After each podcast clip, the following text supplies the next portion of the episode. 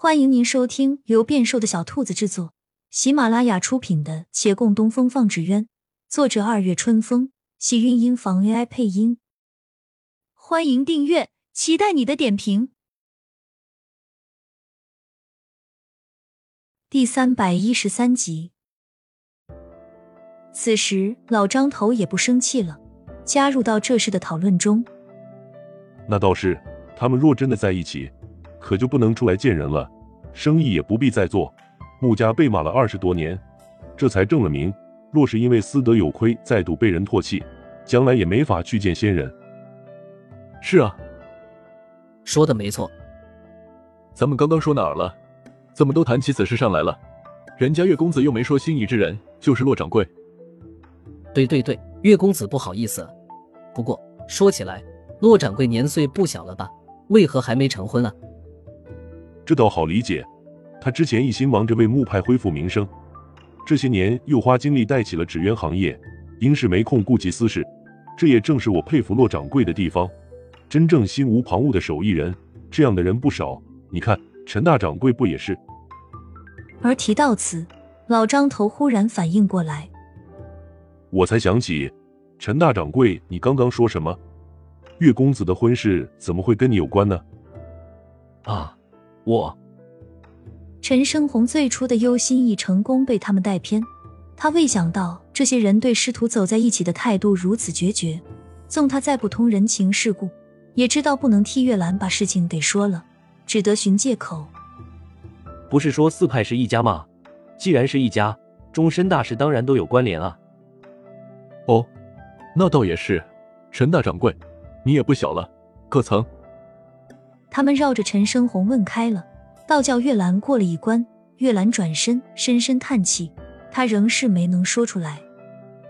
生前没脸见世人，死后无颜见仙人。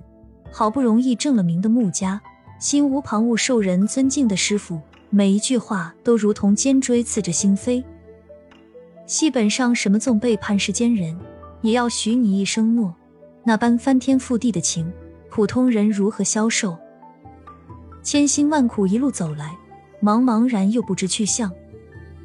他蹙眉向窗外看，来时路正对着窗棂，那是通往长青斋的方向。长青斋内，陈华渊向女子眉眼一挑：“我已坐了许久，你可有答案？”骆长青垂眸之际，听门外悉速有动静，却没有脚步声。孟寻和顾掌柜早就蹑手蹑脚过来。正好听见陈化渊说着“你躲不了”，他们在外偷听了一会儿，后来听不到动静，开始担心。这会儿又听说话，便闯了进来。陈华渊一见到顾掌柜，无意的蹙紧了眉，顾掌柜却偏要凑到他面前，似笑非笑的道：“洛姑娘啊，我看你精神不大好，是不是没睡好啊？你上去休息吧。”我。骆长青哪里有心情休息？顾掌柜道：“陈二公子是说你不回答他就不走，但他也没说要你现在就给个答案啊。你先上去睡觉，睡个几天再下来，没事儿。反正二公子一直坐在这里，他会等你的。二公子，你就多坐几天啊。”骆长青反应过来。抿嘴笑了笑，而陈华渊也听明白了，他立即站起了身。我忙得很，没工夫一直在这等着。你不是要他给你回答吗？不等怎么能行？我要他立刻回答我，我事情很多。你得让人想一想嘛。您喝杯茶，慢慢等。我再说一遍，我不等。不等就赶紧回去呗。哎，他走出了门，才想起自己又被绕出来了。想调转回头，看洛长青从内走出，郑重对他道：“此事我会给你回复，欠你的绝对会还，但请容我几天思量。”你眼里看到我等的是几天？可我已经耗了数月了。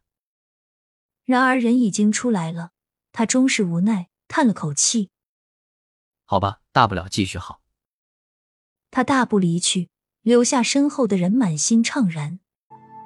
暮色四合，天上下起淅淅沥沥的雨，青石板的道路被雨点浸润，街上行人少了许多。月兰从协会往回走，刚踏出门，就有人将一把花纸伞塞到她手里，不待她去接，那人又娇笑着跑开了。她只得举着伞，一抬眼看到熟悉的身影。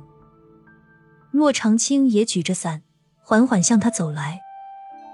早知道有人送伞，我就不来接你了。他收起自己手里的，自然的从他手中接过伞柄，举到两人头顶，无形的往身边人方向倾斜。那是老张头前辈的女儿，来过协会几次。冲你来的？在今天之前我不觉得，现在想想，也许吧。今天老张头前辈跟我提了他女儿，他们还是那么热衷于你的婚事。